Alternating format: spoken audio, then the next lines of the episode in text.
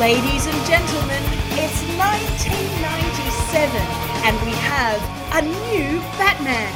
That's right, it's man of the moment, George Clooney. And he's here to do some stuff with the franchise that will live on, sadly, in infamy. Uh, we are talking about Batman and Robin here on Raven Bat, the Raven on Batman subsection recap podcast. I'm Natalie Lansky, I should say. And with me, as always, is a man who, living in Queensland, kind of likes the idea of being able to wear a fully air-conditioned refrigeration unit all year round, or have to sit in a pool of air-conditioning frostiness, even if it would keep him a prisoner in his own house. It's Stuart Leight. Hello, Natalie. Hello, everyone. Yeah, I mean, I mean, as the climate apocalypse unfolds, we're all just going to be sitting in our own little cold zones, aren't we? Isn't that how that's going to work?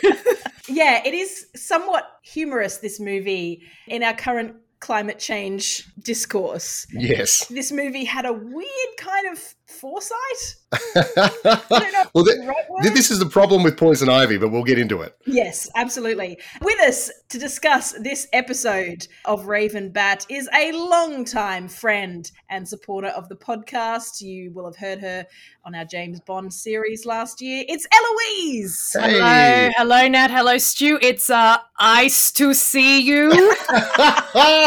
and it begins. It and begins. it begins. Interestingly, one of the very few ice puns they don't make in this movie. No, but it does yeah. come up in The Simpsons. I, I was going to say uh, that that's McBain a, says it. That's a that's a McBain quote. Yeah, that's right. I still see you. I still see you. I... Did that become? Did that come before or after this film? Before, weirdly. Like I, I went back and checked. It's before. That that's strange, oh, you... considering McBain is based very off weird. Of Arnold Absolutely. Schwarzenegger. Well, I just have to say that I wanted to go back and watch this movie again because I realized halfway through I should have been keeping track of all of the ice, snow, and Mister Freeze puns and all of the plant, venom, planty, flowery, Venus flytrap, poison ivy puns. Nat, Nat I, I wouldn't worry about that. I've I've got you covered.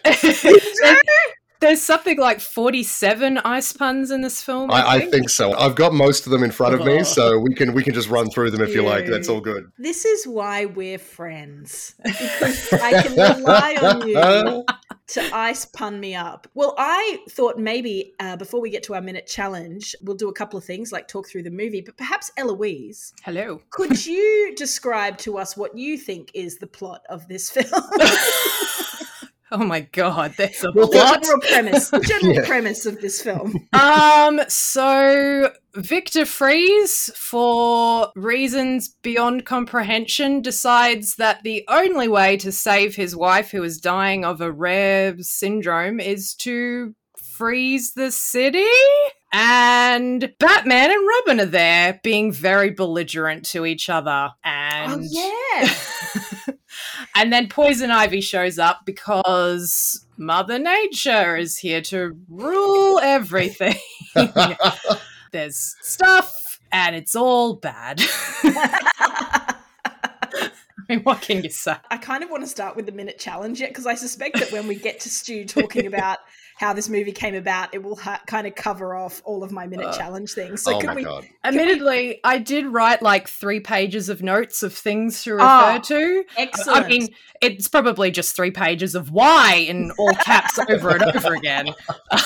Do we want to start, though? We, we've asked all our guests so far what their experience was with Batman in of general. Course. So, so Eloise, how did you come to Batman? Is, is he your, is he your favorite? Favorite superhero? Do you hate him? Like, what? How, where do you stand? And what, what was your first sort of experience with? I Batman? Like the way that Stu leaves that question as if it has an answer. Yes. Is he your favorite superhero? If not, are you crazy? If not, why are you even here? Get I, I, you know, I just like to see what type of person you are. You either like Batman or you're an idiot. I mean, that's fine. No, I'm with Stu. I do love Batman. Funnily enough, Batman Forever is actually my favorite Batman film. What, Mo- Eloise? What? I know. Okay, mostly because it's Jim Carrey. And when it came out, I was about, when was I? Like eleven or twelve. And he was just my seminal comic influence. So everything mm. that he did, I wanted to copy. And frankly, it's probably good you didn't have me on last week because it would have just been me quoting all of his lines, not only word for word, but, you know, inflection and yes. tone as well. Right. That wouldn't have made for a very good podcast. Do you like, do you like me, Eloise, once you, as a teenager, once you learn those inflect, like once you've committed skits and sketches and characters' voices and stuff to your head. Yes. They stay there for your whole life. They absolutely like, do. I, I will, and I'm sure Stu will agree with me here. There are sketches from, you know, like Martin Malloy, which I used to listen to on the radio in the nineties. Oh, yeah. That are embedded in my brain that I can either quote verbatim or I know exactly when I say something, I'm like, I'm saying that in the exact same way that this character said in this T V show. Yeah. You know, I guess your tweens and your teens are such a, like a spongy time that things just soak right in and they stay with you. I mean, absolutely. I was pretty much Ace Ventura for at least three years straight. As as was most uh, young teenagers in I, nineteen ninety-four or whatever it was. Yeah, you know, this might shock you as well, but like um, because of that, I was not the most popular person in school. Uh, people found me very annoying, apparently. Don't know why. We have so much in common, Eloise. So much. You told them that they should stop you if you if you went too far. Uh, and they didn't listen, apparently. It was either that or it was, you know, trying to tell people Lord of the Rings was cool and everyone just ignoring me on that too. Well, so. That's just everyone being crazy. I know. Well, see, that, okay, I can't I can't come to that party because I, I read The Hobbit and then I looked at Lord of the Rings and went, nah, it's not for me. I actually read Lord of the Rings literally nonstop. Like I would sneak it during science class and read it under the table. Oh, Eloise, that's so cool. I love it. Thank you, Stu. Where were you when I was I know. School? Okay, guys, I, I'm also cool with Lord of the Rings. I'm being edged out of my own podcast. Stu and Eloise are going to start a, a Lord of the Rings podcast. So you were, I guess, in your teens when Batman and Robin came out as well. Yes, I don't recall seeing it in the cinemas, but I think I was I was thirteen, and I think I am just past the demographic of who that film is for, because frankly, it is a children's film. It's not for anyone else except for children. I actually It really is, yeah. I saw the film a couple of months ago with my son, who's seven years old. We do this thing once a month where we have movie night, and he decided he wanted to watch some Batman films. So we started with Batman Forever, which he loves. Great. Good. He has good taste. And then we moved on to Batman and Robin. And I loved watching it with him because I saw it through his eyes, because he spent the entire time laughing his head off and basically saying, "This is ridiculous." I mean, he's not wrong. And no. uh, his syndicated movie film criticism column uh, will be coming out in yes. all major national publications. This is ridiculous. Yeah, this this film was a thing, which we'll we'll we'll crack into. But I just I kind of want to say the notifications that came to me during our minute challenge, because we're going to trample all over them otherwise. Okay, well, well let's let, let's do so that. Like, like, can so I start? You go first. I'm, yeah, I'm absolutely. being selfish, but can I start? Get in okay. there. No, no, get in there. Please Number do. one. Bane is in this movie. Yes, he is. He absolutely is. Not so would, you'd notice, but he's in it. And I would argue still more understandable than uh, Tom Hardy in The Dark Knight Rises. Well, this is true. I mean, you can tell what he's saying in this one. Yeah.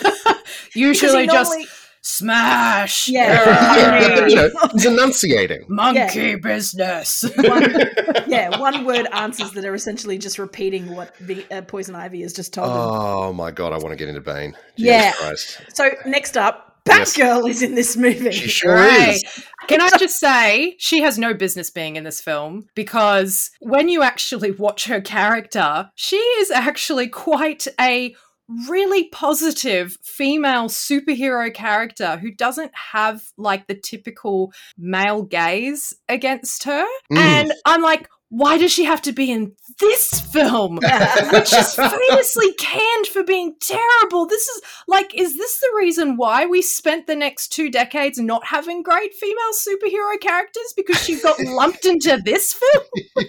Yeah, the, the, the takeaway was, oh, female superheroes are bad. It's not yeah. this movie was female terrible. Female superheroes ruin well, everything. Let's you know, just... I've- Start I wonder, again. The thing about Alicia Silverstone, who was massive at the time, like because she'd done Clueless. Yeah, it, it made total sense that she was cast, yeah. Yeah, oh, yeah. And she's she suits the sort of role, and she's kind oh, of...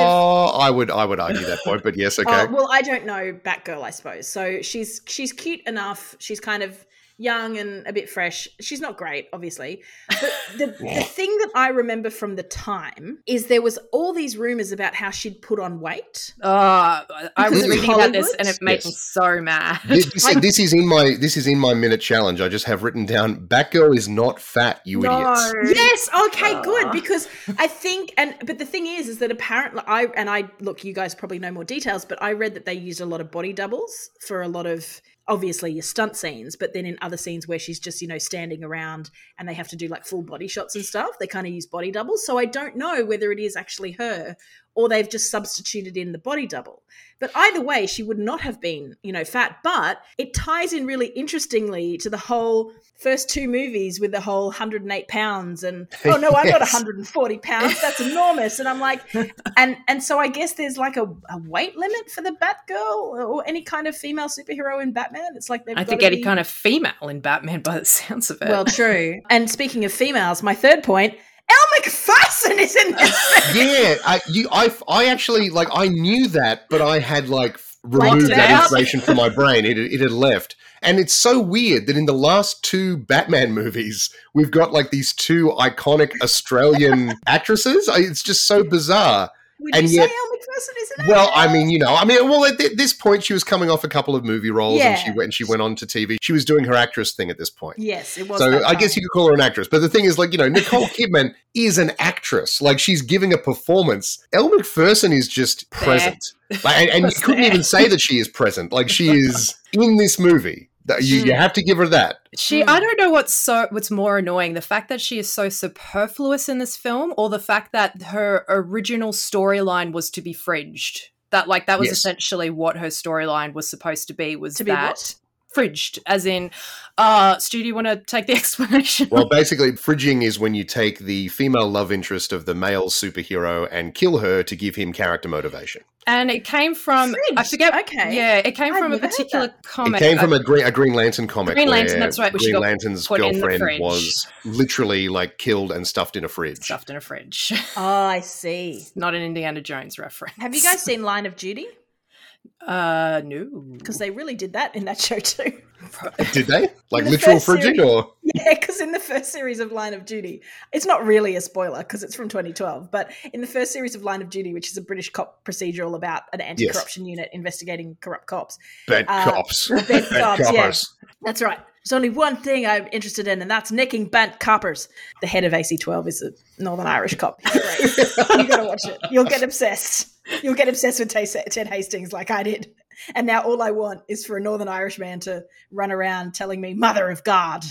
Or cooking with gas. And, oh, he's, just, he's the greatest, guys. Go watch Line of Duty. But in the first series, like, a female character gets killed off, but the gang, like the – it's an illegal criminal gang, organised crime basically. Mm. They chop her up and shove her in a fridge for leverage later on. Right. Oh, my God. Yeah, and she was involved with the the corrupt cop that they're investigating. So that's why I was like, wow, they did that in uh, British crime procedurals as well. Uh, so she was supposed to die, Elle McPherson. Yep. So Instead- Poison Ivy was supposed to stab her, and that's what the knife is that she's using in the fight scene at the end with Batgirl. It's the same knife, apparently, that she stabby-stabbed Elle McPherson with. And the thing is, I guess they realised that George Clooney probably wasn't going to emote anymore, even if they yes. killed him. Oh, my God. Because she just fades away. She's in a scene with him where she's telling him, look, we've been dating for a year, so come on, where's that ring? Basically. Yeah. And he's just like dreaming of Poison Ivy. He's either hallucinating her or she's in the room. It's never really very clear. But he's thinking of Poison Ivy. And then she's like, why did you just call me Ivy? And he's like, I wish I knew. And then you never see her again. She yeah, just no, no, no follow-up to that at all. No follow-up. She's just there. So it, it, there's no reason. There's, there's very little reason for why she should even be there. The only thing I will give them credit for is that it's a female love interest who sort of already exists. The the annoying thing is that the, the I, I can almost guarantee you the reason that she's in the film, and it's so that Batman can have a love interest and avoid any further gay subtext, basically. I was about to say it's followed yeah. on from the previous it, film. They're like, no, no, no, he totally goes out on dates with ladies. Yeah, yeah, yeah. It's, it's like, like Aunt, oh, Aunt okay. Harriet. Yeah. And, it's and, the and first it, implies, time... it implies that he can, like, be in love with a woman for, like, longer yes. than three days. Yeah, that's right. They wait waste the opportunity because he, he doesn't even really kiss her or anything. There's no there's, there's no, nothing between. There's no chemistry at all. There is no chemistry at all, which is insane because like they're both incredibly makes... good-looking people, like at the height of their popularity yeah, too. Yeah, like yeah. Holy shit. And that makes the gay subtext just even more less even more less subtext. It's like th- these two look like two planks of wood like pressing against each other. It's insane. The Gertie Gossip uh, columnist from the last film is back. She's back. And this time going, where are you going to get married? You know, the whole inquiring minds want to know. And then he's just like, uh, uh, blah. It's in- notoriously, you know, charming, smooth Bruce Wayne is just was, like, uh. And not even, not even that. Notoriously charming and smooth George Clooney. Yes, yes. Can't, can't muster up. He is sleepwalking through yeah. this shit. Oh, it makes me furious. I reckon he was on Valium or something because like... Oh, man. Well, he was in the middle of filming E R. He was probably just exhausted. He looks yeah. exhausted when you yeah. look at yeah. his face, frankly. Like, he didn't need to paint those black eyes around the, um, the mask. They're because he, there. Like, all the other Batmen have looked really good in their turtleneck and glasses combo. But Clooney just kind of looks a bit thin, you know, a bit like... He has not He has not hit the gym. It's insane. Like, I mean, like, we saw Val Kilmer with his shirt off last yeah, movie. Yeah, and this and is pre... He's this pretty is pre- built. You know? Yeah, but this is pre two thousands crazy Marvel movie superhero. No, sure, cut. Exactly, yes, absolutely, it's yeah. Just, like, and and that's the thing, but are built, but they're not freaking cut, you know. He's yeah, but, like but at least Val Kilmer, Val Kilmer yeah. was like pretty bulky guy. He's he's yeah. a muscly guy, whereas like George Clooney is thin. He is slender. Yeah. You know, he, he's he's athletic, but he's like a slender man. Yes. The only reason why he was cast, and I think Joel Schumacher actually confirms this, was literally for his chin. Like he saw a picture of George Clooney in a newspaper and then drew the, the cowl thing over yes. his face and went, that's my next Batman. Yeah, that, that, that's what he, I don't know if that's apocryphal, but he's he's said that in, in um he said that in interviews. He's well, like, then, that's, he cast, it's, it's, it's a chin casting. Why yes. have they never cast Bruce Campbell as Batman is the oh, question. It would be oh. incredible. He would be a good Batman, right? In terms of pulling off a sort of an Adam Westy camp, like Bruce Campbell would have you there, I reckon. Anyway. And he could play um, the Joker at the same time. That's right, exactly. So final points on my list because I didn't get much out because, you know, this movie is a neon explosion in the brain. Oh, I forgot to write down neon gangsters were back. Ah, um, yes. The oh, yes. villain's plot in this one yes. is barmy. It is insane. It makes no sense. But I think it at least is slightly more understandable than Batman Forever. Yes. And, and I, I'm happy to be criticised for this, but no, no. Batman Forever, it was literally just Jim Carrey has a brain box that... Stuff is happening, yeah. Stuff is happening. Absolutely. And equals profit. And also Two-Face is there. And like there's Two-Fa- yeah. Two-Faced is just whereas, wants to kill Batman. There's no plan there. Yeah. Whereas at least like Mister Freeze decides he needs to freeze the world. Poison Ivy is like, I need to replant the world. It's They they it's, both have clear goals and yes. what you think is supposed to, could be a flaw that, you know, their goals actually don't technically line up ends up being like a plot point. Like they are at odds with each other. So mm. so it does, it, it all technically works. The trouble being it's a terrible movie anyway. Yes. Technically, Freeze's motivation is to freeze the world for ransom so that he can get enough money for research oh, yeah. for his to, to fund start his with. Research. To start with, but but but then, then, like, and then but then what? his wife dies and he goes he goes mad with grief. So he's and just he's going to freeze, freeze the world. The world. But he falls into a, a he fell into a vat of freezing temperature, nitrous oxide or something. Nitrous, nitrogen, liquid nitrogen. Nitrous that, oxide. Nitrous yeah. oxide. Because that's very happened. That's, that's hey, Mister Happy. I'm Mister Freeze. Anyway, uh, on my list, um, I, it is it is the most cartoony. Just agreeing with what you said earlier, Eloise, oh, about. God. Yes. To me, it was like yeah. it's the most like a comic book, like a comic book for five year olds, and just all the dialogue I can see in dialogue bubbles in a comic book because it's all short pun based back and forth. That was the motivation behind the uh, the direction of this film was essentially to, to turn it into a gigantic comic version, but like a modern day darker version of a comic book. And yeah, no, they missed that. Does not, no, doesn't work. I mean, it's darker in terms of the palette because half the time you can't see what's going on. They basically took the the the scheme of last film and went, make it bigger, put yeah. gigantic statues, statues everywhere. Oh my God, everything in. I everything a, is a statue. I have a point to make about the statues later, but I, I, that's not in my minute challenge. I just end my minute challenge with the Smashing Pumpkins song is a banger. I will go to my grave. That is probably is. the best. Again, I had I had this soundtrack. It rules. It rules. The only thing, though, is I was listening at the end and uh, it went out of Smashing Pumpkins into another song and it was like, Gotham City, na, da, da. And I was like, yeah, who was this again? And then look it up. It's R. Kelly. Oh, shit. Yeah, no. Yeah, that's God. Right. Oh, God, that's problematic. Delete, delete, delete, delete. He's just gone to jail or he's just been convicted of uh, terrible, terrible sex crimes. So, you know, hey. Oh, God. But yes, that's the end of my minute challenge. So maybe, Stu, we should throw to you, and then we can um, deep dive further into this crazy. All right. Well, I think we, we've talked we've talked about a bunch of stuff already, but let me just go through mine. Okay. So the first thing that I wrote was this movie leaves me cold. uh, next next item on my list was Batskates. Oh, uh, oh my God.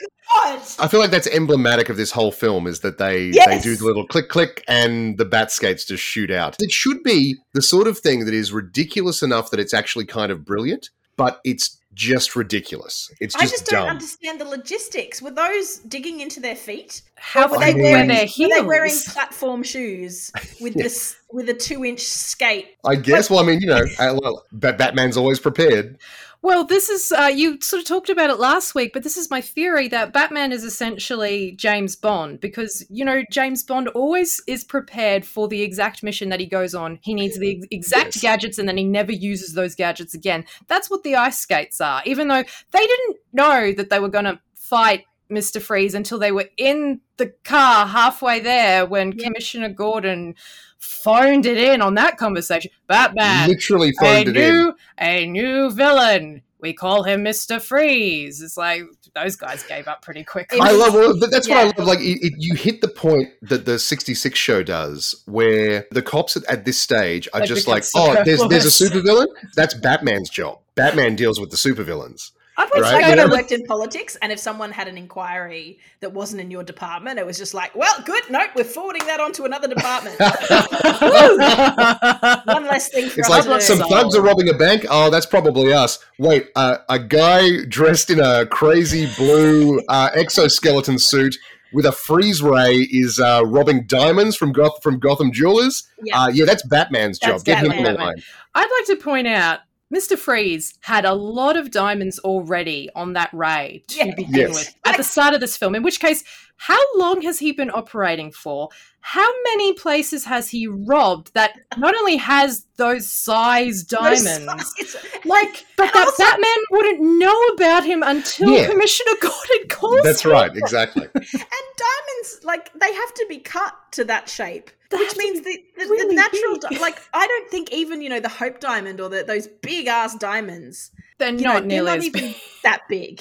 Like basically he's he's using cubic zirconias and just nobody's had the heart to tell him. He's got his secrets. And also, and also, th- this is the point, Stu. I'm pretty sure by the nineties they were able to create diamonds. They yes, were. exactly. Yeah, absolutely like, they were, yeah. Why does he need to rob them? Well, look, Natalie, some things just have to be done the traditional way, okay? If you're a supervillain with a freeze ray, God damn it, how, how does that, you know, you, you just need to rob a few jewelry stores, come on. You can't go down and, to Shush Secrets and ask yeah. them, just produce me a diamond yay big. We just need a diamond the size of a softball, okay? And I need nine of them to go into this weird battery pack to so fire It's a off. very specific number of diamonds yeah. that he needs to he, make that thing and work. And what I love is that he's already built the compartment, like the main mechanism, and mm. they just slot in. Like he not, like yes. he somehow knows what the sizes are and just then doesn't have to do any adjusting to fit it in. They just slot right in, you know, like those little toys you give kids with that you put the shape in into the ball. It is very cartoony. And again, there's yeah. a version of this film that just that that embraces that in a different way and works because of it. Like that's what's so frustrating to me about this film is that they're so close to something awesome and yet it's just the worst. literally the worst. And I think I, it was I, voted number one. Yeah, it is often voted the film. worst superhero, like not even not only the worst like superhero movie, but the worst film. The worst film. I mean, really? we've got we've got the Emoji Movie and Sausage Party in the world yeah, now, so sure. you never know. It might have been knocked off its number and one. And of course, spot. Catwoman. Oh, oh yeah, see, I don't know if I'd call it the worst. I mean, I did have an amusing time watching it. Like, there's a certain amount of ironic value to it that some films just don't have. But and the other thing I just wanted to add before you move on from the ice skates is that the, that the Batskates, Natalie, the Batskates, the Batskates. Sorry, they named them on screen. That whole robbery happens in the Gotham Museum of Art, yes. which I want to point out would technically be a GOMA. So there you go, Brisbane. We have a GOMA. Ah. Gotham has a GOMA. Just saying, but it's on the building, Gotham Museum of Art. But when you go in there, it's more like a natural history museum. They've got yes. freaking dinosaur skeletons. There's, there's I don't dinosaur have skeletons. Dinosaurs. I don't know. And, and diamonds. So like, that they can have the line, Eloise. What oh, killed dinosaurs? The Ice, the Ice Age. Age. Point but of fact, call it Museum of Natural History. That would have made so much more sense. Just, I mean, that, that's a line. That's but a then line. Why would they have diamonds in it? But diamonds wouldn't be in a in an art gallery. It wouldn't diamonds be in a museum either. It wouldn't diamonds, be anywhere. Diamonds would be in a natural history museum if they were going to be anywhere. I suppose. Like, like okay, this is the world's largest diamond. Mm, exactly. It would be on display in a natural history museum, not not a not an art museum, unless it was like an art piece containing diamonds or something like that. But, it's always so it's always fascinating to me, Natalie, and I'm not having a go here, but it's always fascinating the things that trip you up about these movies. It just there is a there is a delineation between an art museum and a natural history museum, Stu, and I was just very disappointed that. Like I'm sitting here, I'm sitting here going, this this is contradictory to the history of Batman, and you're like, that's not how museums work. But Stu, it's about complementary knowledge, okay? That's right, exactly. You're the one bringing the actual technical detail. I've got to bring the whimsy, so we have a balance.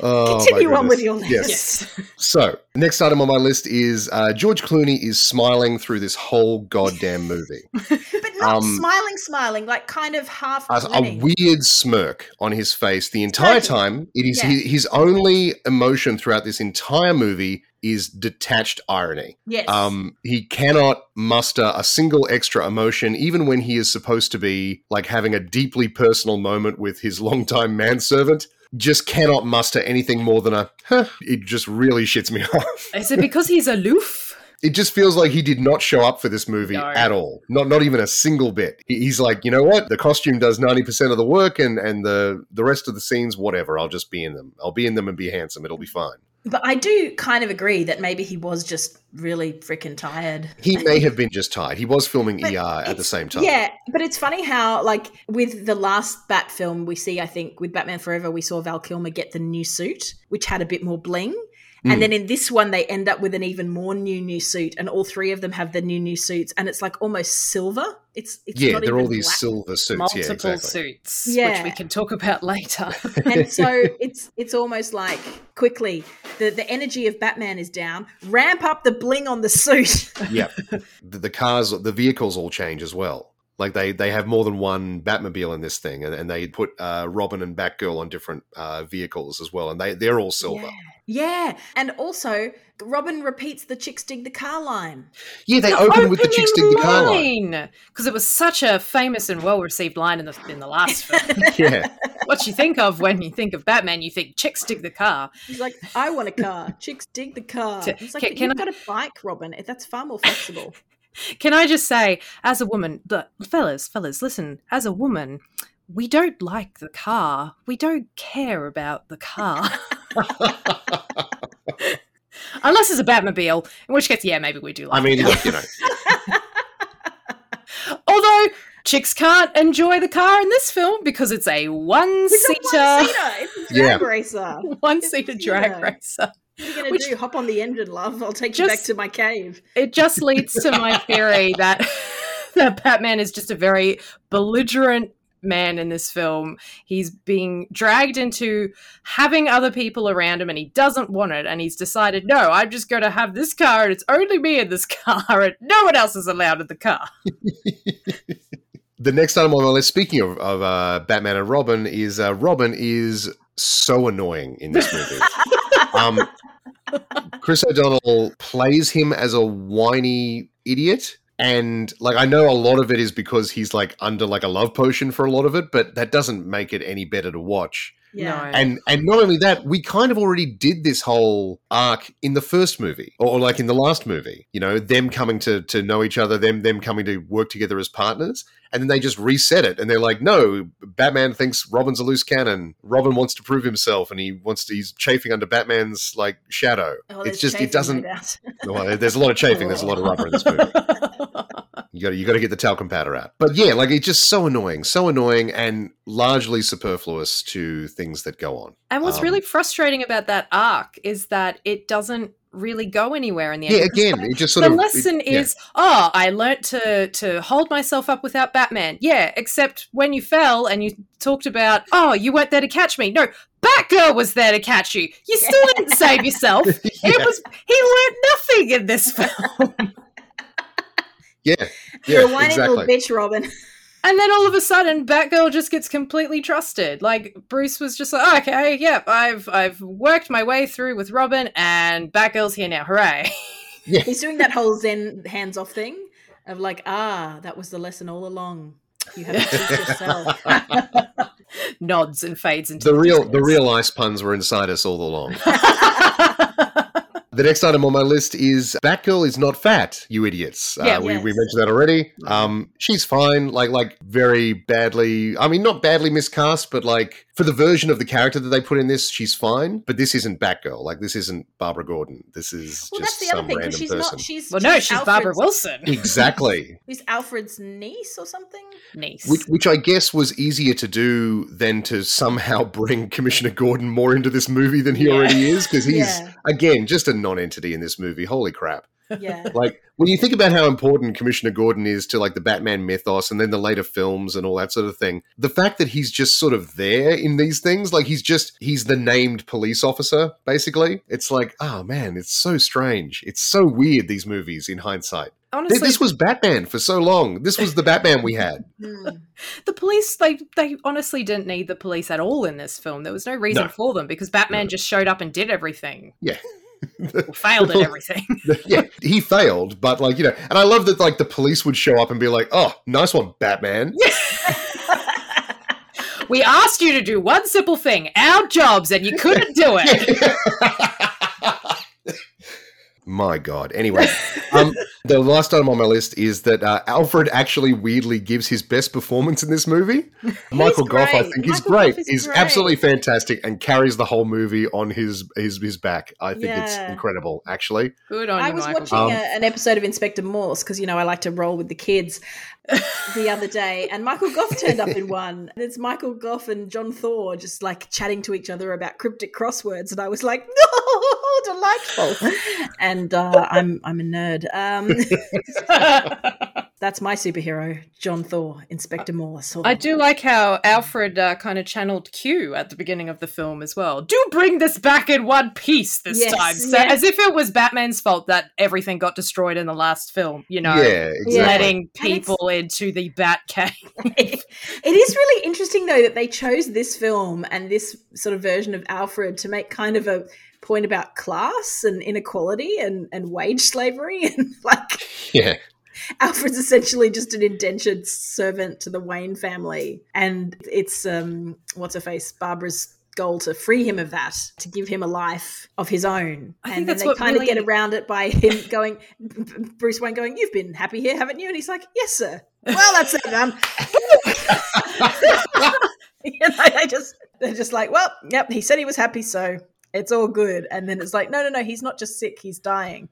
But it's, yeah, it was just a, I mean, of course, a chosen family is a thing you can have and you can do. And Alfred is clearly not an idiot. I'm sure he could have left the Wayne I service mean, anytime. Better better versions of Batman make it clear that he's there because he wants to be there. Like, yeah. you know, yes, he's yes. very much part of the what's going on. Yes, that's right. And he loves Bruce. Like, he's a father figure to him. So... Yeah.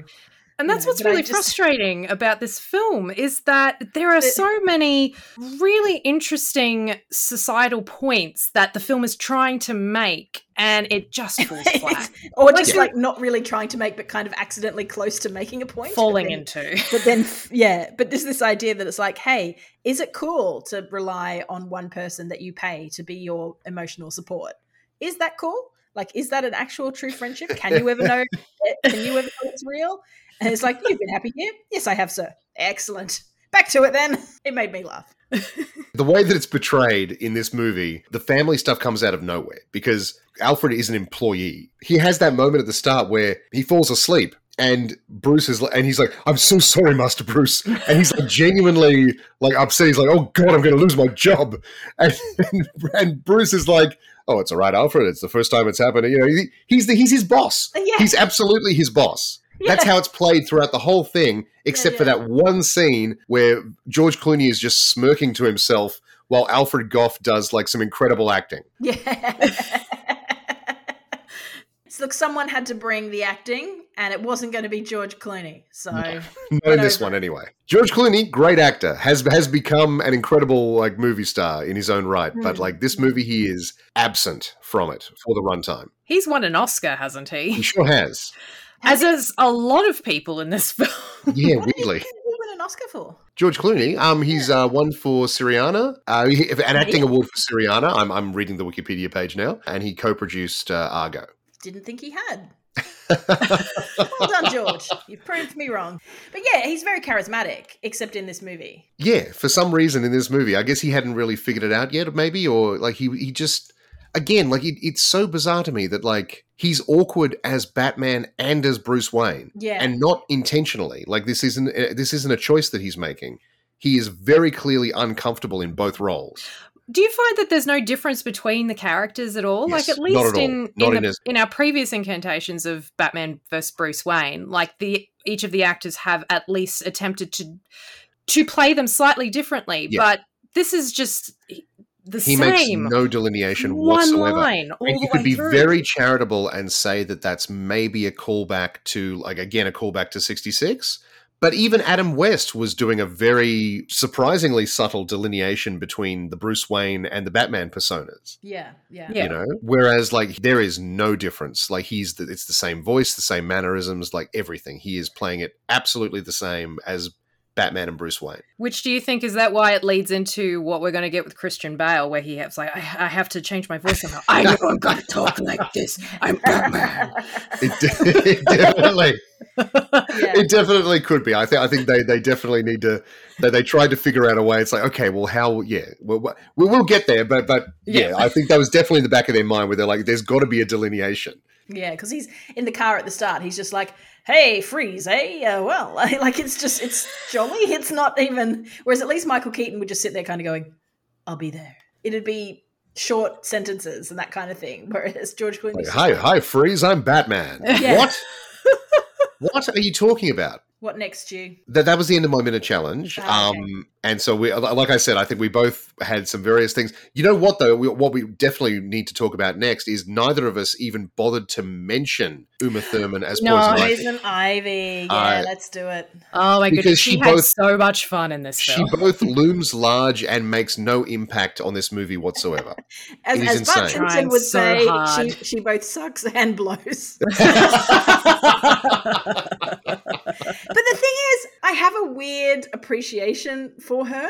I mean, I suspected you would, yes. Yeah, of course you knew that I would. She is my favourite part of this and film. Theatrical and, and doing she's the... Making, she's making choices. And that's, she sure is. You know, whereas I don't know with Arnie, they've just gone, look, you know your Terminator thing that you do? Like, do that, but really camp. And yeah, I mean, like, I think he's doing, he's he's in the same sort of mode. Like, like to, to his credit and to her credit, they both get the movie that they're in. Like, yes, like it's not right. like, like yeah. it's not that they don't understand what they're doing. Yes. It's just that I just don't like it. I don't care for it one oh, bit. Oh no, um, it's it's ridiculous, but at the same time, the sheer over the toppedness when I think I first saw it. It it's really pantomime. Think, it is full on, especially with, with Uma Thurman, it is full on pantomime. Yeah, and the way her voice changes so much. Yes. You know, talk about George Clooney not changing his voice. Poison Ivy has got a different accent to when she's bookish, nerdish plant researcher. Yeah. And then all of a sudden she's Poison Ivy, and once you, I do declare, Mister Beauregard. It, I, I was about to say, it's almost like a southern accent she's doing, right? She's it's doing like this Blanche, weird theatrical. Blanche from the yeah. Golden Girls. She's uh, she was actually basing her accent on that on a particular Hollywood Golden Age actress, Mae um, West. Mae West. That's what Mae I was West. Going. Mae, Mae, Mae. What's the yeah, other name? It's very Mae West. She was definitely channeling Mae West. And Mae she West is or, was the one who famously said, she um, did that. "Come up and why don't you come up and see me sometime?" Or that. Yeah. Is it generally attributed to her? I think it's misquoted, but it's um yeah, come up and see me sometime. And Mae West is the one who famously did her last film, I think, with a very young Timothy Dalton. Ooh, all right. Uh, yeah, I look. I think it's called like Sextet or Sex Sextet or Mae West Sex. That's got Sextet. Sex in the title. Um, it does, and it's nineteen seventy-eight. She is, I think, eighty. No, she was oh, wow. eighty-seven. Wow. eighty-seven, good on her. Um, and she does a scene where she and sing a song. And what is the song? It's um, Stop, Baby, I Really Love You. Stop, I'll be thinking oh, right. of you. Da, da, da, da, da, da, da. Keep us together. And she is... Um... Sorry, I'm just reading the captions. I'm just reading the captions on this YouTube clip, and it says... It's very good, sorry. Aside, but it says, released in nineteen seventy-eight, Sextet was Mae West's last film. Here, West, ninety-three, is serenaded by future double oh seven Timothy Dalton. West, one hundred thirty-two, also starred with Tony Curtis and Ringo Starr. West, two hundred seven, died later, age three hundred seven. That's very good. That's one of the funniest things I've read in a long time. But yeah, is Timothy Dalton maybe, I don't know, twenty-four, twenty-five, like smooching onto Mae West, who cannot move her face at this point. She's had so many facelifts. Yes. And her, her face is kind of taped back behind her neck. And she's going, oh, yeah, sweetie.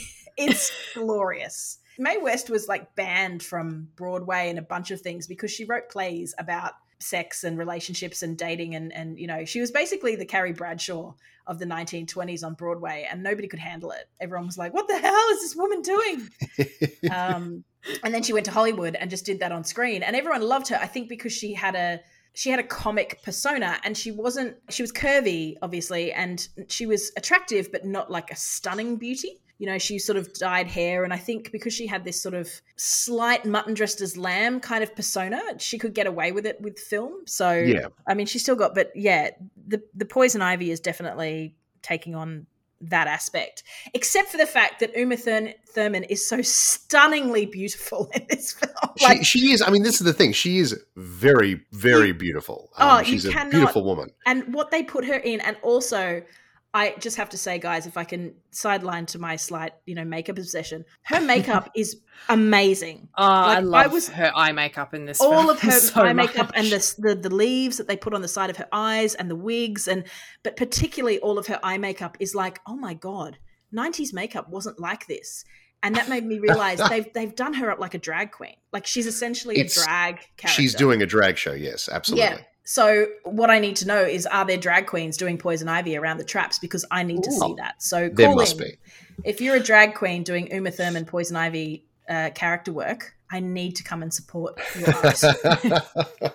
I have to say again, Poison Ivy's character is amazing because it was st- a sexy woman, female character who still didn't have like the typical nineties male gaze on her. Like you, you, she wasn't like cleavage out and it was, you know, giant butt and all tight and everything. It was these like really beautiful bodysuits that were still sexy but s- still left things to the imagination. And I, again, frustrating that it is in this film that we have something that refreshing. Well, especially because like she is she is a femme fatale, and she is notoriously like a, a, a sexy character that they managed to kind of do her in a way that is weaponized, that, that brings that to the fore and doesn't like downplay it, but isn't just complete, as you say, like male gazy and gross. Like, yeah. like they really run the line quite well, and that's what's so frustrating about it, because like this is a terrible movie. It is not a good performance. But although, you know, although then on the flip side, she does kill all the men by kissing them. So well, sure, you know. But I mean that's that that is kind of her thing in the comics. Robin, yes. because he wears some fake lips. Ah, because that's how that works. Yeah, I was going to say, but she kind of tongued him a bit. Like, wouldn't the whole point be it would get in your mouth? Like, that's what I you mean, want to yes. avoid? Yes, you still absolutely. want to avoid a kiss. It wasn't like they just kind of pressed lips. But again, like like what you have to keep in mind with every single decision in this movie is this is a this is a movie that was very specifically aimed at children. That's not inherently a bad thing. Like, a Batman movie should be accessible to children, but this movie just forgets about the adults in the room. They're like, no, no, no, we, we want to – ten-year-old boys is what we're pitching at. It's and basically the and opposite no one of else. a Pixar. It's the opposite of a Pixar film. Absolutely, yes. Pixar's always like, how can we keep the parents entertained? Yes. Whereas these guys are like, we don't care. You've already bought yeah. your tickets. You're in the cinema. You, you bought your tickets. You're, you're in here now. There is now, no leaving. Now, now watch. Locked. Now watch Batman and Robin's uh, sky surf away from an exploding uh, rocket ship. Oh my which god! Is a oh sentence, which is a was... sentence that should be amazing. I. Like, okay. I'm sorry. So okay, before we started podcasting, I told Stu and Eloise that I'd come up with a really good idea for an intro. You know, I always introduce Stu as something related to the film. Uh... And I'd come up with a really good one, but I couldn't remember what it is. It was the rocket surfing uh, bullshit. Yes. I was going to say, as a man who likes to fire off into space on Jeff Bezos's uh, blue penis so he, can, so he can surf his way down. Oh, my goodness. I realise now that the producers of Die Another Day, uh, the Bond film, mm. where he surfs in, in into North Korea, that's what yes. they were watching. They, they definitely watch this. They're like, ah, oh, this is what we have to do. We need okay. to get on in on we this need to action. Get on the surfing. They had to blow up the rocket because well, this, otherwise this is the thing. And I, I had this. I had this sort of written down in my notes. Uh, you can never accuse Schumacher of not going big, right? Both of these movies, and I'm, I'm I'm joking, but I'm also serious. Like, both of these movies open with a massive action set piece. This would be the climax of a different superhero movie, of a different Batman movie, right? Yes, they catch yes. Freeze in the act, they chase him, he launches a rocket. This is the first five minutes of the film. He launches a rocket into the air to get away, and like that will cover Gotham in like ice, apparently. And then he like flies away in like his insane Iron Man slash Vulture suit, right? That so he goes work. away. And then uh, they have to like escape the, the exploding rocket by sky surfing the doors down to the ground. And then they have a another chase yes. on foot. Like, this is all the first like five to ten minutes of the film, right? This would be the climax of another film. It's insane. They just, they go so big, so hard, and, and you're, you're into it straight away. You're like, okay, I, I, under- I understand what's happening. The action is clear. It's easy to understand what's going on. And yet Arnold Schwarzenegger is yelling ice puns at me and Batman looks bored. Like, I don't understand why Robin, this isn't working. And it Robin, just doesn't work. Robin gets pushed into the drink. Uh, no, he gets frozen. I will say, in terms of art direction, the way that the Freezer's gun freezes people is very cool. Like the way yes, they yeah, yeah. It's, it's a cool visual cool. effect. And I love the way they have eleven minutes to thaw out, or they die, I guess. Yeah, that, that's that, that's a that's a fun thing that you put in a movie for children. Yes, because otherwise minutes. It's like, oh, they're dead. Yeah, those people died. No, you've got funnily enough, minutes. I actually timed the thing at the end where they say we have eleven minutes to thaw yeah, the city. It's way more than eleven minutes, is it? Yeah, it's it, although it, I thought, it's yeah, a long time. It's a long time.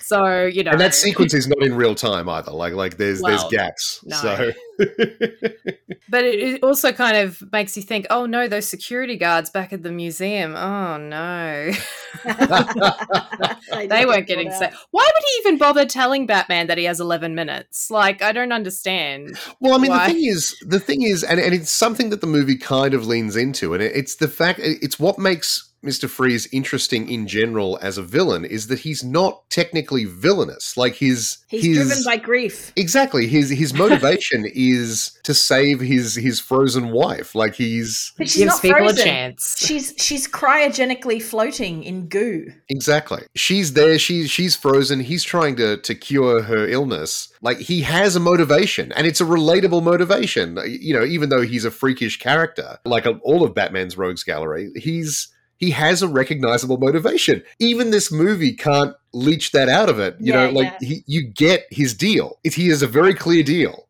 Yeah, my wife is sad. And so this brings me to a, a problem that I have with the film in terms of the partnership between Poison. I keep wanting to call her Venus, but they just refer to her as a Venus flytrap at one point. No, Poison Ivy and Mister Freeze.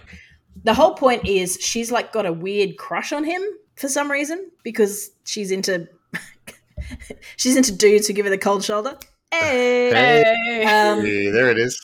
Thank you. So she wants to kind of live in a post-human life state with him. Well, her idea is that she wants him to freeze the earth. Yes. And then she'll come in afterwards and like replant, basically. And she's got some mutant plants. And she's got mutant plants. That, yeah. you know, that, that's not... Which, which yeah. we see once, once and then yeah. never... What happened to them? Look, Where are they? Someone in the art department did a really good job on a weird, freaky puppet plant, and they were very happy with their days in the sun. Uh, that was that was it for mutant plants. But also, how did she get it? Because the whole point was that she couldn't do her research at the beginning because things weren't working out, and yeah, because, uh, what's his name? Because the, the evil guy kept there stealing. Was, there was an evil supervillain who got evil bumped su- off in the first there, ten minutes, and, and there was, and and you know what? Like you guys, I'm, I'm you you probably know this, Eloise, but Natalie yes. definitely won't know this. Jason Woodrue is the Floronic Man. Like he is a plant-based supervillain in yes. Batman comics, and not only um, that, but the actor was the voice of the Riddler in the uh,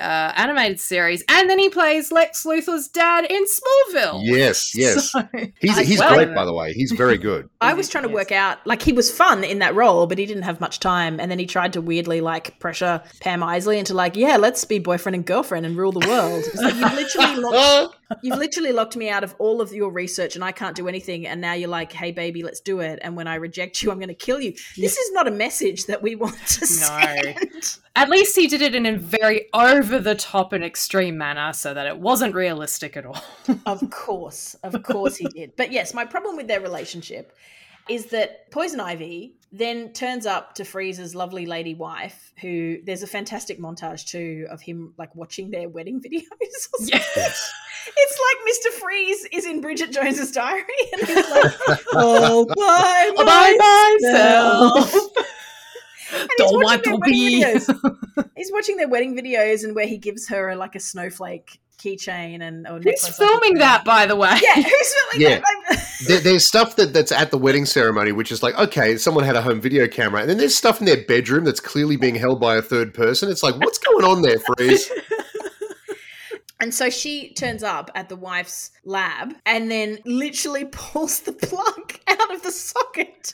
This is a one-woman show. This is a one-woman show. But, like, that is a complicated bit of technology keeping this woman alive somehow, even yep. though she's just floating in goo. I get it. She just kicks a socket plug out of the She, she kicks the, the cable that is lying on the floor, and apparently it's that's enough to just shut it down. Yep. It's the thing that's aerating the tank, and that's how that works. Yeah. I'm sure smart enough to know better will be able to oh, yeah. deep dive into it and tell us the uh, logistics behind the physics and all of that. They can Greg, Dan, that. call in. Yeah, that's right. Call in if you know. But the thing is, is that that sets up an inevitable showdown between the two. And because she tells him, oh, no, Batman unplugged your wife, so you're all alone. We need to get revenge on Batman. Like she uses it as leverage over him, as control, which sets up he is the one who has to then turn on her when he finds out the truth. That's kind of how these things work. Like you betrayed me or you did this. And they kind of do that by having this little coda at the end when they're put in the same cell in Arkham Asylum because obviously yeah. – that's the kind of mental health treatment that's available in Gotham if you have sure, severe yeah. mental defects that are uh, uh, making you believe you're a supervillain. Uh, we're just going to throw you in together and uh, it'll get sorted out that way.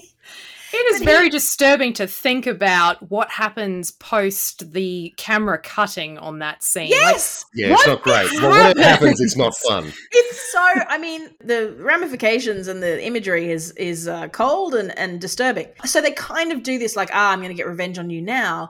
But it's a little bit anticlimactic because all that happens to Poison Ivy is that she gets trapped by a Venus flytrap, and what well, we exactly. believe yeah. she can't control that because isn't she the queen of? Did something happen yeah. that I missed? Or it's it's bizarre because she comes out of that Venus flytrap, like she's yes. she's in it and it unfurls and it's like a throne, like she's freaking Botticelli's Venus. Yeah, yeah, absolutely, absolutely. I'm sure I'm sure that was the artistic reference that they were making. But then well, she's got the red hair. She gets she gets kicked. Yeah, exactly. But then she gets kicked back into it by Robin, and it, it's implied that like it kind of half eats her or something. Yes, like it's and, and then she's done, and then she's out of the movie. She's finished for the for the time being. Yep, she's yeah. gone crazy. Yeah, that's what happens to women in this film. They go crazy. But also, and this this is the thing, and it, it's so frustrating. You can tell one of the only reasons they included Batgirl in this movie was so that Poison Ivy had a woman to physically fight, mm, right? Because right. they obviously were like, we can't have Batman or Robin just like deck her. But but it's like you but don't Batman have to. Punched Catwoman. They I know exactly. Like two face. movies ago, Batman like, and, and they kind of make a joke about it. Oh, you wouldn't hit a woman, or that sort of thing. But like, yeah. they have a woman who is a physical threat to Batman, and Poison Ivy is absolutely a physical threat to Batman. She's a metahuman. Like like she she has plant powers. Yes. Like she can do stuff. Like like she she is a physical threat to Batman. There is no reason why he would have to hold back in any way. And yet it is very obvious that Batgirl is in this movie so that she can have a lady fight. Yes. And, it's strange and they have how... a discussion about feminism while they do uh. so. Yeah. Yeah. Which they think is very clever, and it's it's that's just gone not. out. That's gone out years ago. Uh, something, something, women. Bleh. And again, how is Batman filming her? Yes. Yeah. Well, you know, again, I, I wouldn't be surprised if he has like a bat camera set up somewhere, you know. Just they set up. That's in character. I'm fine with that. Okay. Oh my God, this film. Any question that you have that's like, how did Batman, it always ends with because he's Batman. That, that's the and, big, yeah. yeah. So I guess my, my point with Poison Ivy is that it should have been Mister Freeze who kind of took her down, whether they had a confrontation at the end. But of course, I guess they couldn't do that because they had to be on the giant telescope observatory thing, and exactly. they couldn't both With be there. stakes. So it was just it was sort of narratively unsatisfying to me. And, and also and also bombs. They're on there with bombs, and you know oh. that they're bombs because Bane tells you every time he puts one down. Bomb, bomb. bomb. It's like he was predicting what was going to happen to the film. Bomb. Bomb. So, yeah, I was just um, puzzled that they couldn't have that kind of conflict between the two villains.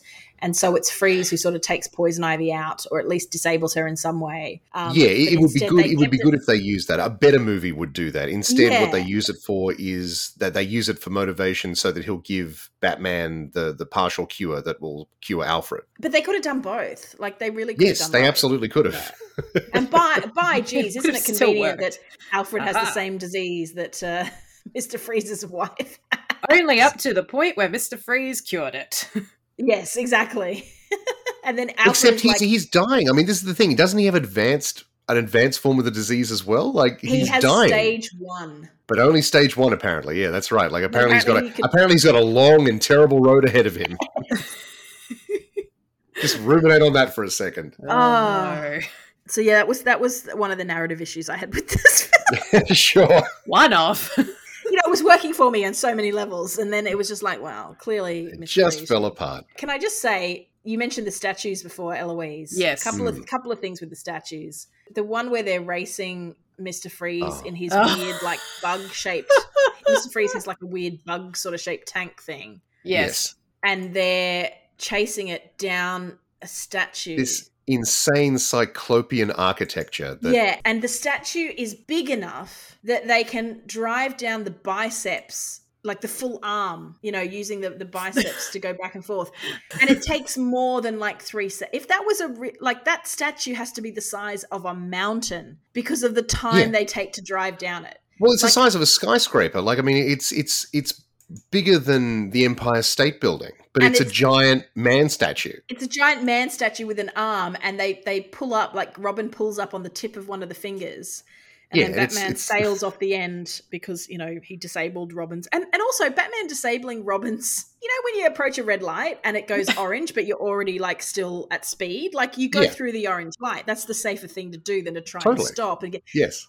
Robin, he just goes disable Redbird. Robin's bike shuts down. Yeah. And then he's trying to pull it up like, yes. And he put, like, he would have gone over the edge. Like, if physics were real in this universe, he would have, absolutely. That was a more dangerous thing to do than to actually just let him jump. Yeah, absolutely. Like, yes. You know, God's honest truth. It was so horrible.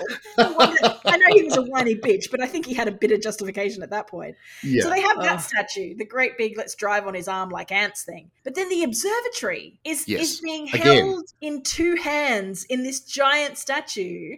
Uh, very much like an Atlas kind of yeah, it's a homage. Bit, you know, it's a little bit Ayn Rand. You know, it's a bit creepy. the, the huge statues that they just are like, yes, we're happy to spend public money on building. Yeah, exactly. Maybe Bruce Wayne built them all. I mean, that's a weird thing to have in your legacy, isn't it? You're gonna have statues. What could we? What about the orphanage, Bruce? Could we have some more money for the orphanage? More statues.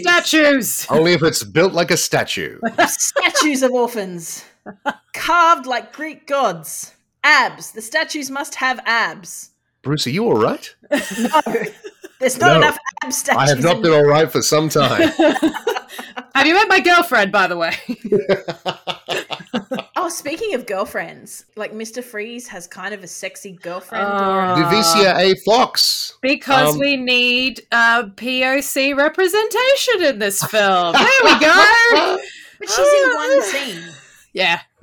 She's in uh, one scene. Uh, but they treat like, it as if she's like a long, as if she's someone we've already been introduced to and who we will see again. Uh, like, I yeah. wonder if she had more scenes that they just cut the hell out of this movie because it's already stuffed to the gills. Maybe she got fridged as well. She might have literally fridged literally in that fridged. case. Yeah. And then there's um, Coolio. Oh, Coolio okay. is in this movie, yes. There's a story behind why Coolio is in this film. Mm-hmm. Oh, is there? Yep. Okay. He, he, I was like... That's cool. Uh, like, yes, that's because he because. was massive at the time from Gangster's Paradise.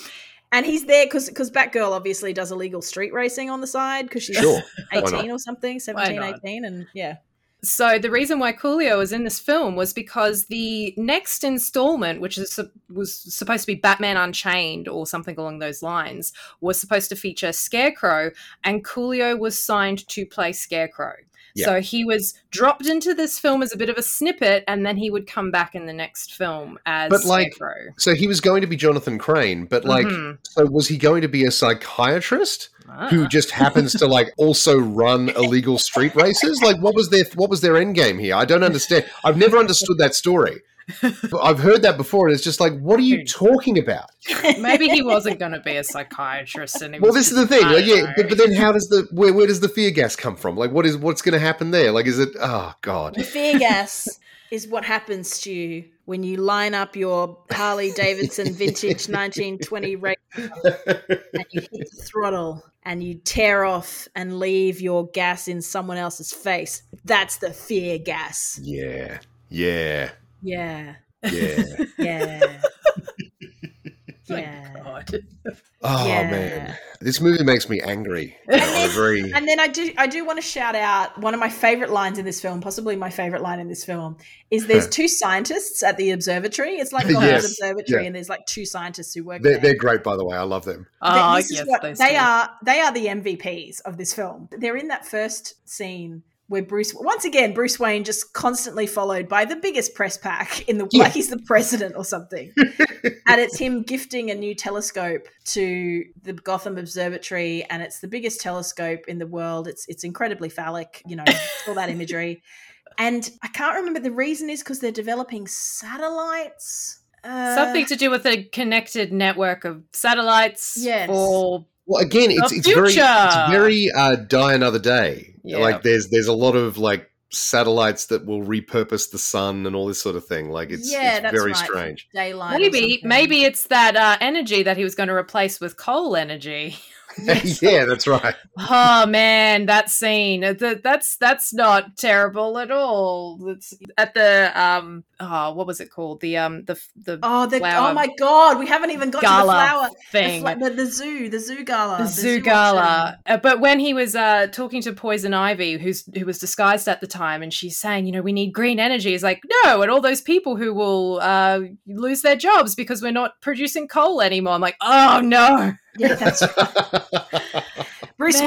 Wayne, classic neocon. Uh, yeah. Well done. Hooray yeah, for that, capitalism. That, that gala. Well, this is the thing. Like, like it's the, it's the problem of Poison Ivy because, like, when she was first sort of introduced, it was still, you know, she was very much a femme fatale and, and she was had the plant-based powers. And over the years, she's gone from, like, an obvious supervillain to, I guess, an anti-hero. Like, like it's... Her, her general worldview has become less and less villainous. Yes, that's yeah. Right.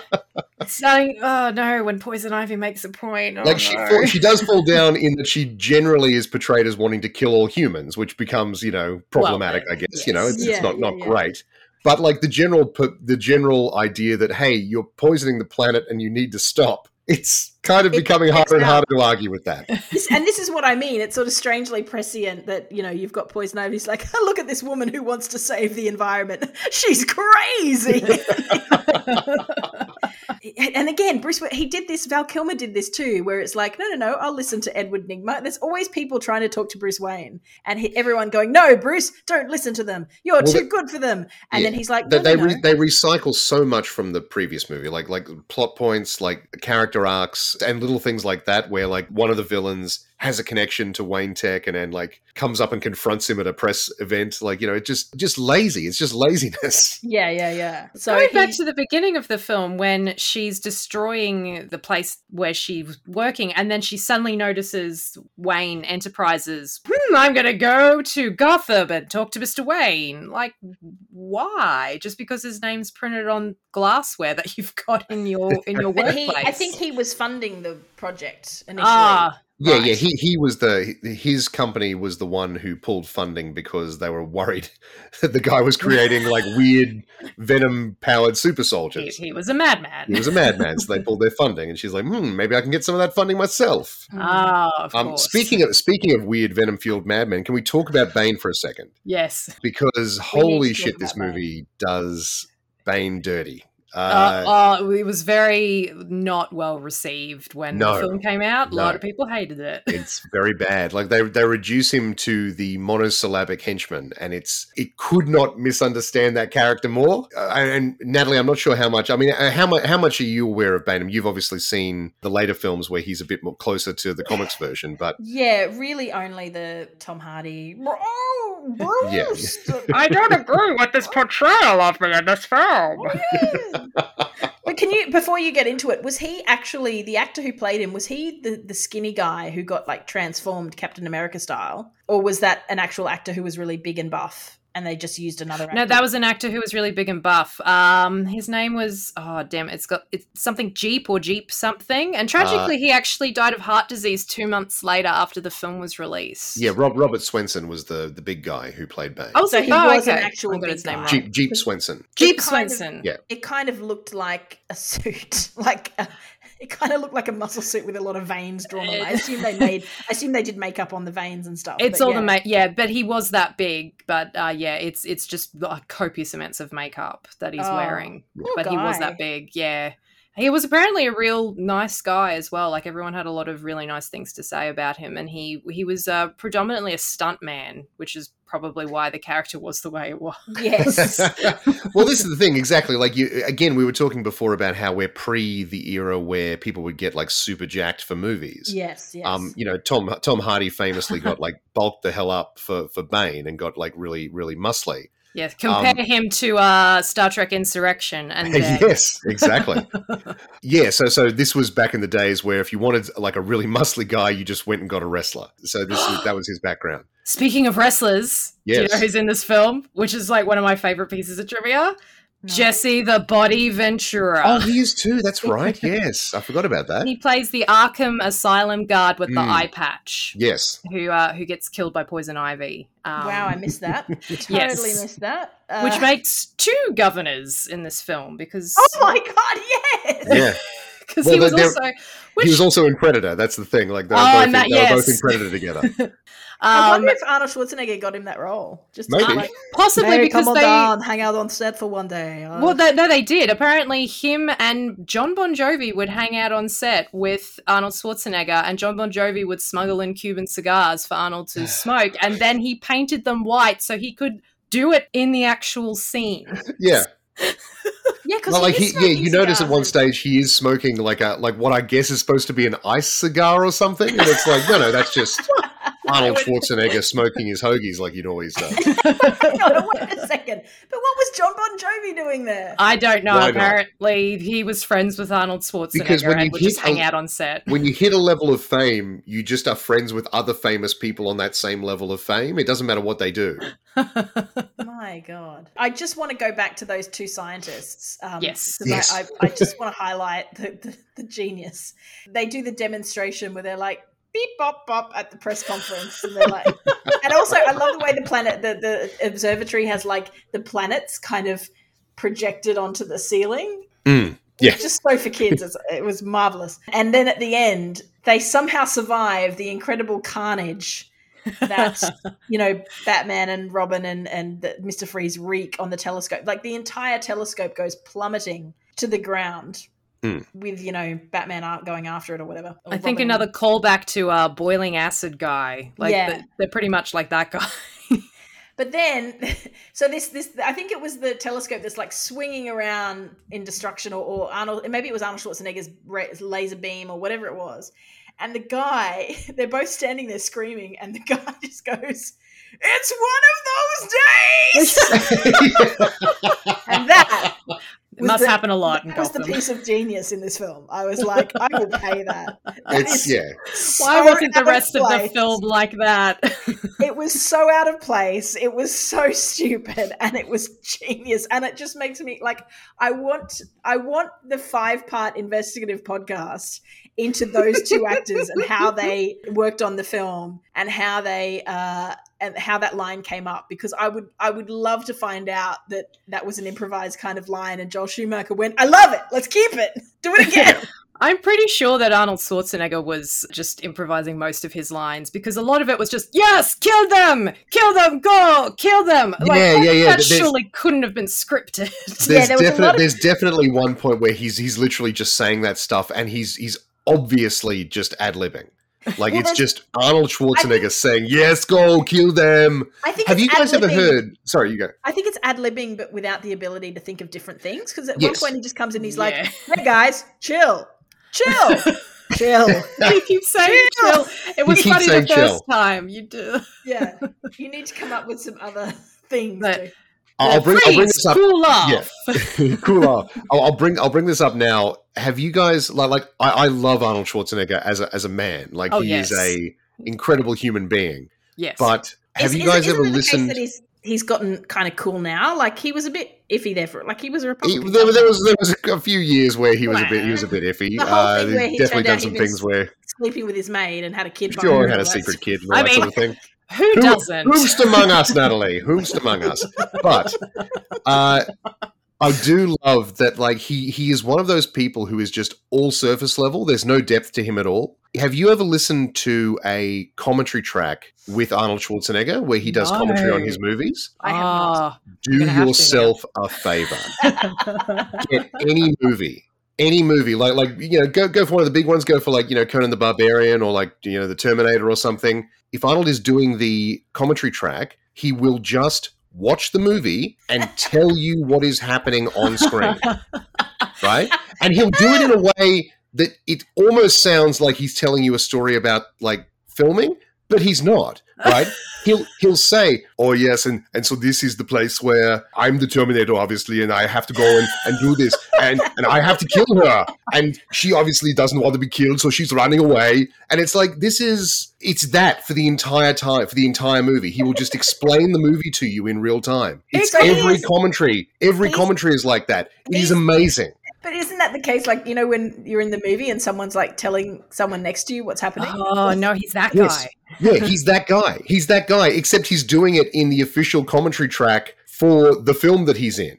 It kind of reminds me of the um, the Late Show sketch where Tony Martin dresses up as Arnold Schwarzenegger. Oh. Yes. And he oh, keeps yes. talking about how Ivan Reitman, he is a genius. He's a genius. It's fantastic. It's fantastic. It sounds like it's just that. Yeah, pretty much, pretty much. He just explains what's happening on screen at the given time. It's absolutely incredible. Do yourself sounds a favor. Amazing. Find any Arnold Schwarzenegger movie where he does the commentary and just watch it. It's, it's incredible. So good. Oh, oh my goodness. Oh.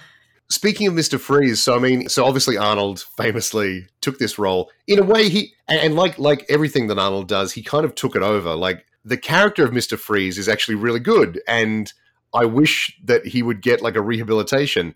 He kind of already has one in the sense that there's an episode of Batman the Animated Series called Heart of Ice, which is actually like acclaimed. It's one of the it's one of the best. I watched it as a palate cleanser immediately after watching this movie. Oh, and really? it, it came out It came out in nineteen ninety-two. So there was already a very good version of this story out there, and it's only like twenty-two minutes long, and it's very good. I strongly encourage anyone. I think all of the Batman the Animated Series at the moment is on Stan in Australia. Ooh, um, excellent. So if you want to go watch it, that's where to watch it. It's a very good version of this. You know, it's all the same beats. Like, you know, it, obviously Poison Ivy isn't in it, but, you know, Freeze is... you know, has the same motivation, same backstory. Batman has to stop him. He even has like a, a scheme to put together a giant ice gun. Like it's all there.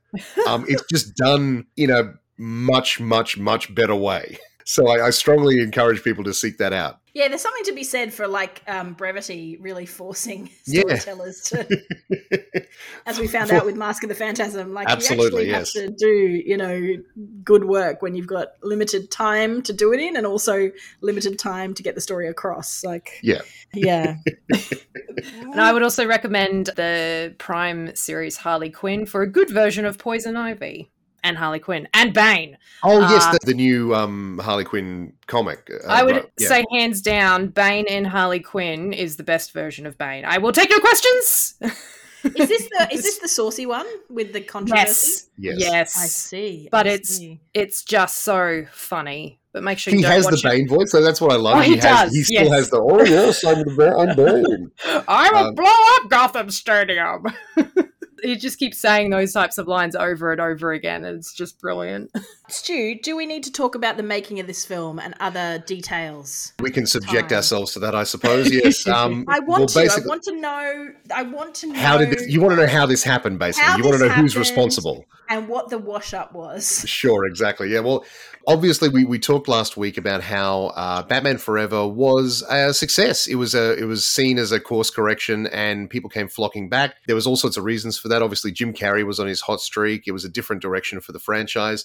It was seen as like not as dark and weird as Batman Returns. And so people were like, okay, I guess, you know, this is the good one. This is fine. It did very well. And so Warner Brothers, wanting to capitalize on that, actually rushed this one into production. Normally, up until this point, there had been about three years between all the different Batman films, but that came out in nineteen ninety-five and this came out in nineteen ninety-seven. They just smashed it out. They were like, well, no, no, we need to ride this train. People like what we're doing. Let's do it. But history kind of repeated itself because you had a situation where Tim Burton had a lot of studio oversight for the first movie, and then the studio went, okay, you obviously know what you're doing, go for it, and then he made Batman Returns.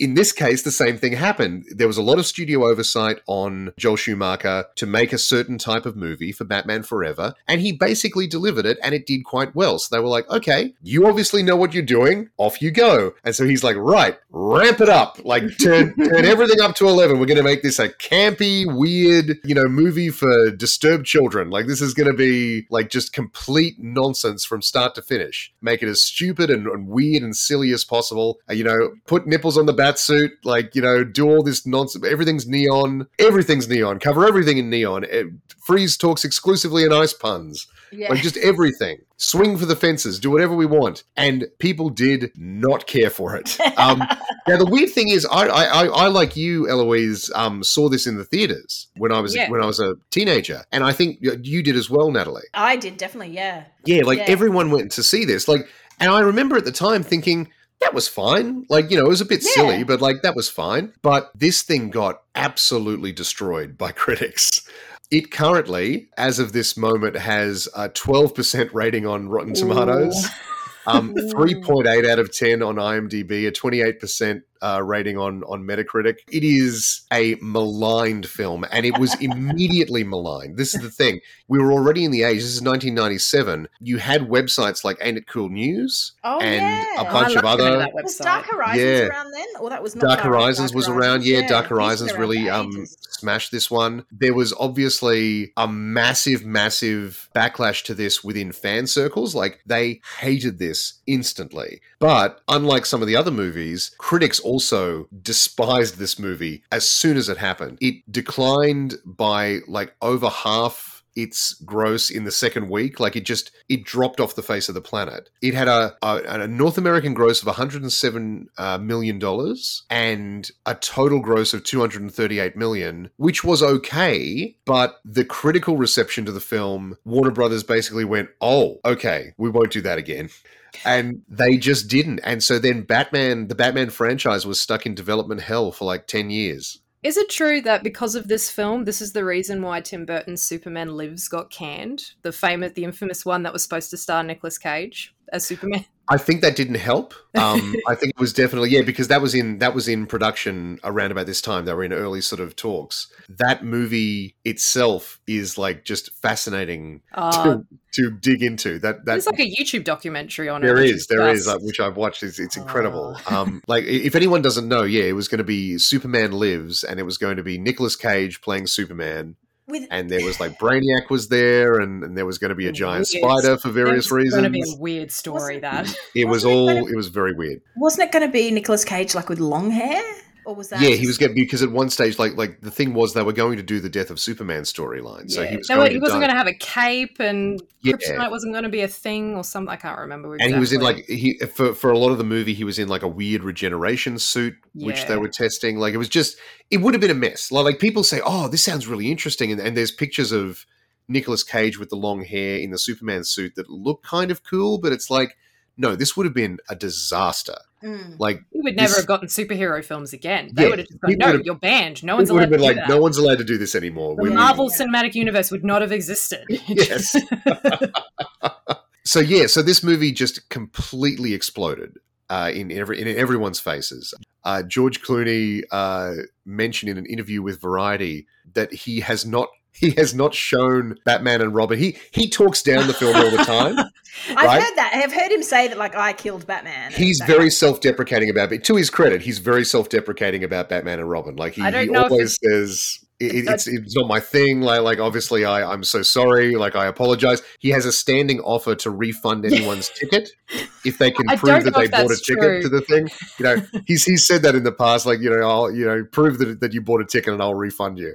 um, but he um he has revealed that um he won't let his wife watch the movie. Apparently, she hadn't watched the movie before they got married, oh. and now he's like, no, no, no. I Do he says know? There are certain films where I just go, I want my wife to have some respect for me. I was, that was so funny because when I was watching this movie, I was wondering, I was like, because Amal Clooney's forty, early forties, I think, and yeah. so that would have put her at. A few years older than me when this film came out, and it just made yeah, me wonder. Sure. I wonder if she, as a you know early twenty somethings, went to the cinema and saw that film. And could you imagine that one day you would be married? Well, apparently she's never seen it, and if and if George uh, Clooney has his way, she never will. I wonder if he feels the same about Spy Kids three because my son was watching that the other day, and I'm like. Uh, and we think Batman and Robin is his worst film? Oh, well, really? But I mean, the thing is, like, you know, Batman and Robin wishes it was Spy Kids three. You know what I mean? Like, like no. this, at, at least the Spy Kids movies, like, they know it, what they are. They're, it they're, knew they're what it was doing. Yeah, yeah. I do like the fact that Sylvester Stallone is in that and he's clearly seen Arnold Schwarzenegger in Batman and Robin going, yeah. You know what? Challenge accepted. Yep, absolutely. I'm just looking at some of these photos of Nicolas Cage in the Superman suit. Yes.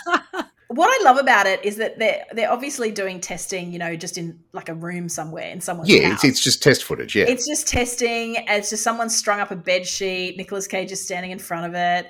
It just looks like they're preparing for a cosplay event. Yeah, exactly. Yeah, yeah. It, it's always that weird thing. But he's really skinny in some of these photos, like in this suit that's not the normal Superman suit. It's like a blue suit, and it's like yeah, a rubbery... Well, they're kind of doing this. They're doing a similar thing to what Tim Burton did with Batman, which is like they're letting the suit do a lot of the heavy lifting, if that makes mm, sense. Like, yeah. you know, he's a, he's a skinny guy and they're putting like a pound of latex on top of him to make it look muscly. That's right. It's fascinating. It is It is a great what if, isn't it, that one, the Nicolas Cage Superman? It is. It's one of the great what ifs, like the, the Nicolas Cage, Tim Burton Superman movie. And, it would and the have been weird thing a about disaster. Nicolas- Yeah, the weird thing about Nicolas Cage is that, like, George Clooney kind of recovered from this Batman and it's now like this sort of fun footnote, not even a footnote, it's more than a footnote, but it's this fun thing of like Halle Berry and Catwoman. It's like, yes, Mm. We all have things we regret in our careers. Sure. Some of them are just more public than others. Yeah. But I'm gracious about it, you know. And obviously he walked away with a ton of money. So, and, you know, he's a white he's man. He's smirking so all the way to the bank. That's yeah. right. And he's a white man, so his career recovered pretty well. Yeah, Nicolas exactly. Cage, though, he has gone on to become one of the most mixed, you know, in terms of having a career that goes up and down and up and down. Like, he is all over that spectrum because yeah. he's got he's a one strange out, man. He's got one out at the moment about a pig or something. Oh, I've seen the trailer for that, and I, I can't help but think, where's my elephant? Where's my pig?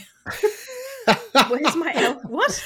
Oh, Bart in Simpsons. Oh, with the, yes. the Stampy. Where's oh, yeah. my elephant? That's, that's exactly what I was thinking. When I was Apparently, that's trailer. got good reviews. Like I, I've seen a lot of people just gushing and going, "Oh my yeah. god!" People have finally figured out how to take Nicolas Cage. This is the thing. For a long time, they were just like, oh, I, I don't get it. I don't understand what he's doing. Now I think the general consensus is, okay, we get it. Like, like we understand what he does, and now we want you to do that. If we're showing up, we want you to go full Cage.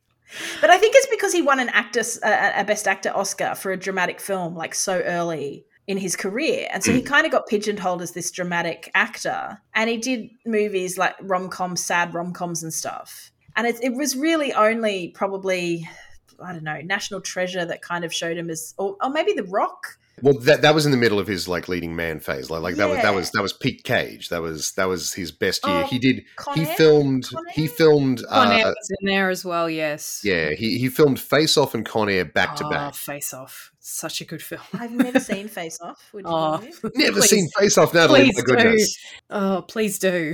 Does it have a Does it have a theme song? Because somebody you, you see, Natalie. The, the idea is that they take their face off. off. Off. And what I don't understand is, and we talked about this with Arya Stark in Game of Thrones, when she was yeah. a, when she was a, a, a faceless man. Like, okay, sure, you change faces, you can hide your face, but how do you do the voice? The voice doesn't change with your face. They do explain it in, in Face Off. They oh, have like they? a thingy, the uh, like a thing in their throat that's implanted that changes their voc in their vocal cords. Oh. You know, because that's, that's a thing. No, I suppose at least they explain it. It's more than yeah. Game of Thrones does. um, but yes, so Nicolas Cage, I'm grateful he exists. And and that first National Treasure movie, like that's one of those movies, if I'm flicking through the T V, which is rarer and rarer these days, but if I'm flicking through the T V and that comes on, I'm like, you know what? I'll watch it. Yeah. I enjoy it. It's adventures. It's it's it's historical adventures, and Sean Bean is there. So like, yeah, that's it. Can't go wrong. What more can you want? They steal the Declaration of Independence, guys. They certainly oh, do. Man. And then there's a message from Benjamin Franklin on the back in Mystery Incorporated. Like, come on, come on. It's great. That that is a movie that knows exactly what type of movie it is. That's oh, exactly that's right. That's. That's exactly right. So there's um he's got some fun ones in his back catalogue, and then he's just got crazy, weird Steven Seagal like straight to video sort of stuff. I think you need to do a Raven Cage retrospective. Raven Cage. That is not a bad idea, but I feel like we could go insane quite possibly. If you- Would you do them orderly? Would you do them like in order? Or would you kind of go oh. like the main sort of the big ones and then just filter down through to the the crazy shit? It would be like the Necronomicon. You you just go insane like progressively from watching all of them mm. in order, I think. Well, I mean, I've never actually seen Con Air, would you believe? Ah, oh, that's one of the I have Con seen Air the Rock. And you've seen you've seen The Rock though, right? I've seen The Rock, yeah, yes, but okay, only, yes. actually only like not until quite recently. I may. I know you only watched it recently, yeah, but you, you've yeah. definitely seen The Rock. Yes. I've definitely seen The Rock, and uh, yeah, I do love the theory that it's a James Bond. It's film. so good. Oh, yeah. I love that theory it's so great, much. Yeah, it's a great theory because it's Sean Connery being an old James Bond, basically, and it's very fun. It's very. Silly. Speaking of uh, in-movie conspiracy theories, or not even conspiracy theories, but just silly theories, I do like the fact that the internet has decided that in Batman Returns, Max Schreck is actually photographed with uh, Victor Freeze rather than just a photograph of him and Arnold Schwarzenegger. You know, on on the wall where he's pictured with all these famous people. There is a picture of him with Arnold Schwarzenegger. I think it's yeah. photoshopped, but a lot of fan people decided, oh, well, instead of it being Arnold Schwarzenegger, it's actually Victor Freeze that he's photographed with. Oh, okay. So that was kind of his introduction into the Batman verse, essentially. Yes. I like those silly things that people on the internet come up with. So Arnold Schwarzenegger was Arnold Schwarzenegger in Batman Returns in that universe, but by the time Batman and Robin comes out, he's his own. He's, he's no, no. They're, they're saying they're saying that instead of being Arnold Schwarzenegger, it's just him with a him with Victor Freeze. Yeah, but I didn't realize. So you're saying that there was a picture of Christopher Walken with yeah, Arnold yeah, but very, yeah, very yes, briefly, yes. yeah. In those that montage of him with famous people, basically. Yeah, yeah, yeah, yeah. But the, the, the other flip side of that is, is like Arnold Schwarzenegger existed in that universe until he didn't, and it was Victor Freeze yes, instead. But yes, pretty much.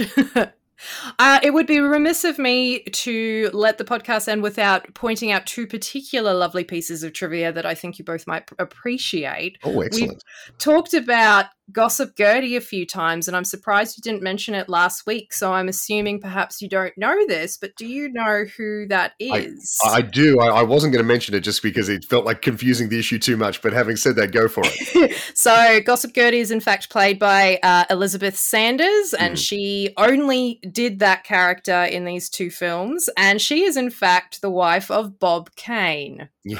creator of Batman. Oh my God. Yeah. Wow. Pretty much. They were just like, hey, Elizabeth, you want to come and do the film? Okay. And yeah. give her all the Oscars. That really makes sense because she is really working hard. Like she's gone, you know what? I'm going to make an impression. I wonder if she was an actor and this was her not chance, a film or... actor. She was a an extra in Batman Returns. And she was an extra in one other thing. I don't remember what it was, but it was in like the eighties. And that that was the extent of her acting career, or behind film in any case. Like, I don't know if she ever did anything else, but yeah. I think she was just like, oh, I want to go and do the thing that my husband is involved with. Because the thing is, what she's doing is terrible, but she's really good at it. Does that make sense? Like, it's so on the nose. Uh, inquiring minds want to know. But it's also like she nails it. Does that make sense? Yeah, yes. I, like, I love her character for how ridiculously silly it is. And it works in Batman Forever and is, you know, it's just part of the scenery in this film. And my second piece of trivia is for you, Nat, because I don't know if you know this, but uh, you know the photo of Peg, Margaret, who yeah. is Barbara's mother. Who do you think that is? Is it like is- Michael Gough's wife or something? No, no, no. I'll I'll say this. Isn't she a dish? Oh, is that Gloria Stewart? It is Gloria Stewart. Oh, my God. So for everyone out there, old Rose in Titanic. That is fantastic. That's so great. Um, uh, I'm just going to was... interrupt there because Stu has just said he's had a power blackout. Oh. That's why oh, no. he disappeared. Didn't even notice. And hello there, listeners. It is Natalie recording this sometime later as a coda because, as you will have just heard, Stu's power went out. He dropped out of the recording, and even when he came back, we discovered after the fact that the recording program I've been using did not pick up his voice. So the remainder of the podcast was essentially Eloise, me, and a long series of gaps and pauses, uh, which does not make the best podcast audio. So I decided to just cut the podcast off at that point. What you've missed essentially is a lot of Eloise and I chatting while Stu got back online, and then us rating Batman and Robin, which I'm sure you will not be surprised to learn uh, is currently sitting at the bottom of our lists, I think. Or maybe did I put it... No, I think it's at the bottom of both of our lists. Uh, I'm basically copying Stu with the uh, ranking of Batman films at this point. So I do want to thank Eloise for coming on and apologising that she didn't get the uh, proper send-off at the end of the podcast, but please follow her on Instagram at Eloise Dundas Taylor, all one word. She's doing Frocktober at the moment, which is posting a different dress every day and encouraging people to donate to ovarian cancer. So definitely get on board that. That is excellent. Stu and I will return sometime soon for Batman Begins, but you may be aware that Doctor Who is coming back on Halloween, Sunday the thirty-first of October U K time, which will be Monday the first of November our time. So I suspect we may be pivoting to Doctor Who for a while, but that's okay. We'll either keep doing Batman simultaneously or we'll come back to Batman. It's all a wonderful tunnel of surprise and delight. That makes sense. Uh, thank you so much to my patrons, as always, patreon dot com slash girl clumsy. You are really I, amazing, and I can't thank you enough for all of your support every month to help the wheels of this uh, podcast and enterprise keep turning. Uh, thanks again to Eloise. Thank you to Stu. If you would like to call in, you can do so on Twitter. I am at Girl Clumsy. Stu is at Disco Stu, and also we're on Facebook, facebook dot com slash Natalie's Throne. That, I believe, is all the formalities, so it just remains for me to say, well, I'll pretend to be Stu. Um, well, Natalie, I think we've done enough. It's probably time for us to go and for you to shut up. Uh, no, that's, you know, this is, that's a subtext I'm trying to make text. Stu is very nice to me, but you know, even he knows that I go on a bit. Uh, so, yes, same bat time, same bat channel, except probably won't be the same bat time because life gets in the way. Uh, you know what I mean. We'll see you next time on Raven Bat.